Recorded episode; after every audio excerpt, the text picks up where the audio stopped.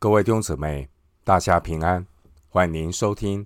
二零二三年十二月二十九日的晨更读经。我是廖哲一牧师。今天经文查考的内容是箴言三十章十五到三十三节。箴言三十章十五到三十三节内容是自然界的老师。首先我们来看箴言三十章十五到十六节。蚂蟥有两个女儿，常说给啊给啊，有三样不知足的，连不说够的共有四样，就是阴间和石胎，进水不足的地，并火。经文十五节的蚂蟥，这是指吸血的水蛭。作者用蚂蟥来比喻人的过度欲望。十五节的两个女儿，可能是指蚂蟥头尾两端的两个吸盘，一个用来抓住寄主，一个用来吸血。十五节的给啊，这可能是蚂蟥这两个吸盘的名字。凡是有经验的人都知道怎样防备这种水蛭，但今天去神化人本主义所倡导的福利社会，却专门鼓励游手好闲的蚂蟥从社会吸走生命和财富，而不是增加社会的财富。经文十六节提到阴间，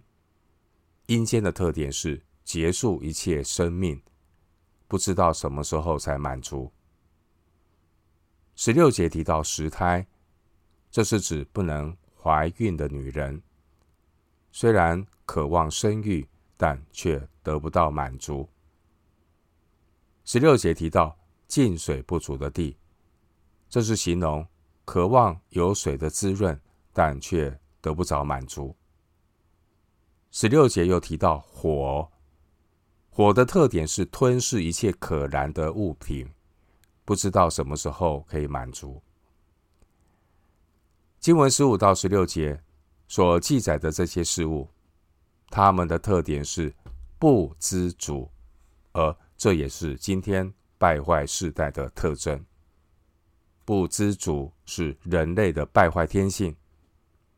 一个人知道自己需要什么，这只是蚂蟥的本能。但一个人如果懂得自己不需要什么，这才是人当有的智慧。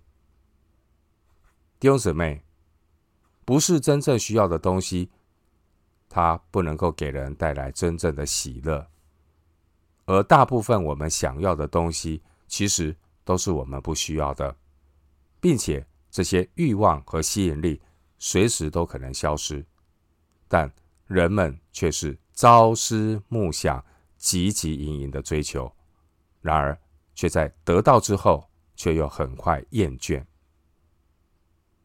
马太福音八章二十节，耶稣说，湖里有洞，天空的飞鸟有窝，人子却没有枕头的地方。万有的主，他在地上的需要是那么的少，这是每个基督徒当深刻反省的。弟兄姊妹，只有懂得自己不需要什么的人，他才能够得着在基督耶稣里的丰盛和一切的智慧知识。哥罗西书二章十节，二章三节。回到今天的经文，箴言三十章十七节，戏笑父亲，藐视而不听从母亲的，他的眼睛必为谷中的乌鸦啄出来，为鹰雏所吃。十七节，为谷中的乌鸦啄出来，为鹰雏所吃，这句话是形容死得很惨，因为没有被埋葬，死无葬身之地，结果呢，被飞鸟从大地彻底清除。不孝敬父母的人，他的后代也跟着上行下效，不会妥善的安葬他。出埃及记二十章十二节，神的诫命是：当孝敬父母，使你的日子在耶和华你神所赐你的地上得以长久。凡是违背这条诫命的傲慢子女，他们必然会受到来自天上的惩罚。今天那些故意破坏传统家庭价值的人，他们是躲不过最终审判的结局。实际上，这些违背父母的人，他们的心眼已经瞎了。瞎掉的心眼，其实就是对他们最大的惩罚。回到今天的经文，箴言三十章十八到二十节，我所测不透的奇妙有三样，连我所不知道的共有四样，就是鹰在空中飞得到，蛇在磐石上爬得到，船在海中行得到，男与女交合的道。淫妇的道也是这样，她吃了把嘴一插就说我没有行恶。经文十八到二十节，这是四种关于神的创造所设的定律，对照二十节淫妇的可怕之道，两样都同时让我们测不透。经文第十九节的道，原文的意思是道路、行为、做事的方式。十九节的道是个双关语。十九节记载四种神所创造让人敬畏的定律，令人难以测透。首先，十九节提到鹰在空中飞得到，这一方面是指鹰飞行的毫无痕迹，一方面也是指鹰在空中翱翔的能力。十九节提到蛇在磐石上爬得到，一方面是指蛇在磐石上活动毫无痕迹，一方面也是指蛇没有脚但却能够快速爬行的能力。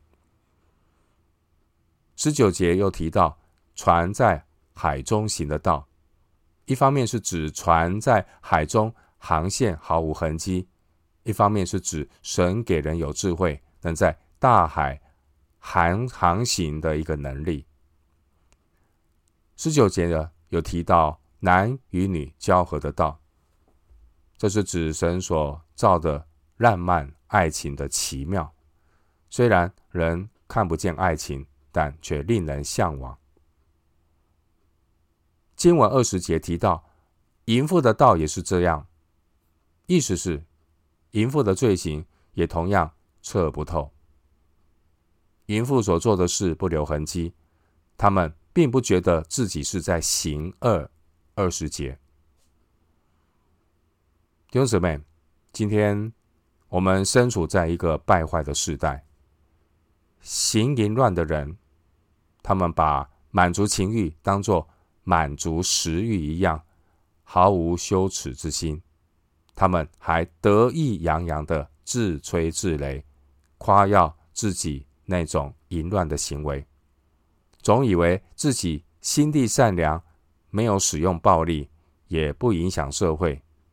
但其实并不是如此。这些人，他们总认为社会都应该包容他们的自由，并且应该让通奸除罪化，所有淫乱的行为都应该就地合法。这些人，他们就和淫妇一样，他们不觉得自己淫乱的行为是罪恶，他们丝毫不认为自己所做的正在摧毁家庭和社会根基，他们是典型魔鬼的代言人。回到今天的经文，箴言三十章二十一到二十三节，使地震动的有三样，连地担不起的共有四样，就是仆人做王，愚顽人吃饱，丑恶的女子出嫁，婢女接续主母。经文二十一到二十三节，箴言列出败坏世代的四种现象，这四种现象将会使大地从二十一节的震动严重堕落到二十一节的担不起，最终的结果将导致社会秩序分崩离析。经文二十二节提到仆人做王，这是指臣仆篡夺王位，正如当年北国以色列所发生许多篡夺王位的事件。而这些倚靠暴力上台的君王，他们也害怕别人以暴制暴的来推翻他们，所以呢，他们为了维持他们自己的权利，他们或是采取高压政策镇压百姓，或是依靠某个特权阶级来维持统治，而带来的结果就是生灵涂炭，百姓遭殃。这也是今天专制社会的常态。二十二节所说的愚顽人吃饱，这是指愚昧人占据了高位，掌握了大权，结果整个社会都要承担愚昧的后果。这是今天民主社会的常态。二十三节说丑恶的女子出嫁，意思是令人憎恶的女子出嫁。令人憎恶的女子如果成了一个家庭的主人，那个家庭就岌岌可危，因为箴言十四章第一节说，智慧妇人建立家室，愚妄妇人亲手拆毁。而这也是今天女权主义社会的常态。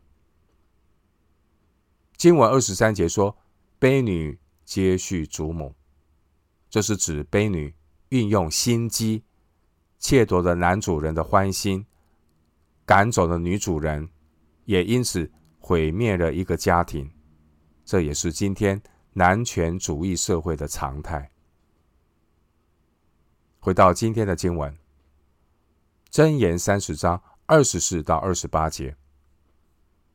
地上有四样小物，却甚聪明；蚂蚁是无力之类，却在夏天预备粮食；沙番是软弱之类，却在磐石中造房；蝗虫没有君王，却分队而出；守工用爪抓强，却住在王宫。经文二十五到二十八节，箴言列出四种生物。二十四节强调这四种生物共同的特点是小，大小的小。但是虽然小，它们却甚聪明。这些小生物，它们都能够发挥长处来弥补自己的弱点，在自然的秩序中和谐共存。箴言透过这四样的小生物来提醒所有按照神的形象被造的人，更应当学习用神所赐的智慧来弥补自己的软弱。经文二十五节说蚂蚁是无力之类，但蚂蚁却知道用积少成多，提前准备来弥补力量的不足。二十五节说到蚂蚁在夏天预备粮食，这提醒人类应当从蚂蚁学到智慧，知道自己的有限，要学习齐心协力，居安思危。经文二十六节说沙番是软弱之类，沙番无法抵挡捕猎者，但却在磐石中造房。沙番使用安全的藏身之处来弥补不足，这也是提醒人类应当从沙番学到智慧，知道自己的软弱，以神为自己的磐石。经文二十七节说蝗虫没有君王，但蝗虫却能够顺着神所赐的本能自主管理，倚靠团队的力量分队而出。蝗虫出动的规模大的超乎人的想象，这也是提醒人类应当从蝗虫学到智慧，以神为君王，弟兄和睦同居，而不是互相的争斗。经文二十八节说到守弓用爪抓墙，这是指壁虎利用脚趾上的吸盘游走于墙上。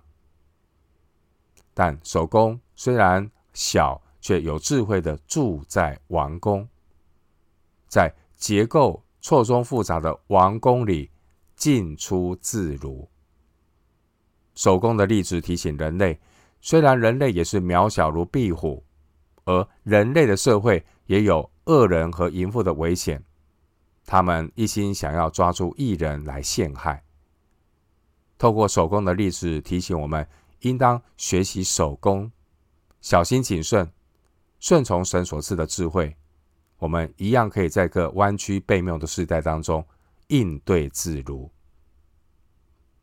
回到今天的经文，箴言三十章二十九到三十一节，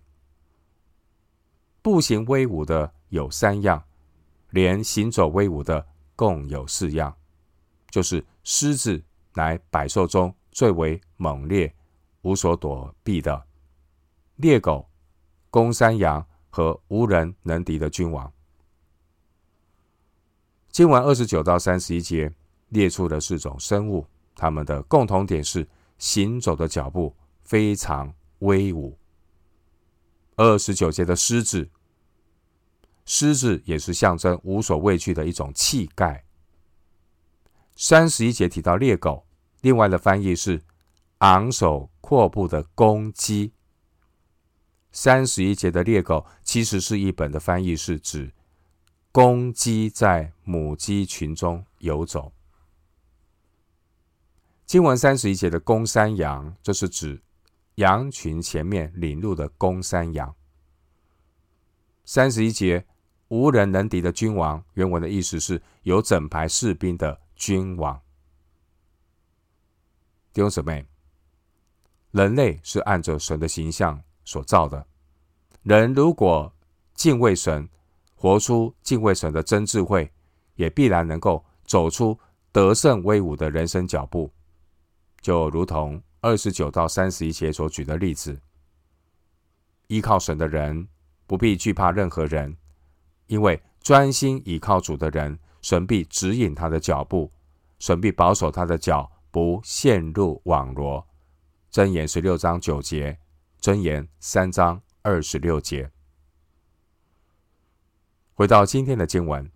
箴言三十章三十二到三十三节，你若行事愚顽，自高自傲，或是怀了恶念，就当用手捂口，摇牛奶必成奶油，扭鼻子必出血，照样激动怒气，必起争端。经文三十二到三十三节内容是第一节雅基的儿子雅古尔的言语所做的结论。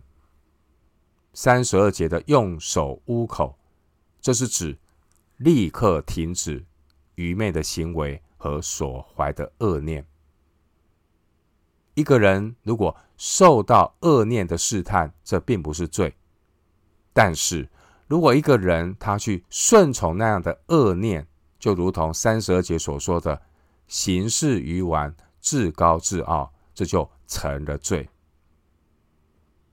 马丁路德他曾经说，你无法避免飞鸟从你头顶飞过，但你不可以让飞鸟在你的头发里筑巢。主导文提醒我们，不叫我们进入试探，我们会遇见试探，但是不要进入试探。经文三十三节提到摇牛奶的摇、扭鼻子的扭以及激动，原文都是同一个字，意思是挤压。三十三节的摇牛奶，意思是把牛奶放在羊皮袋里，摇晃一段时间，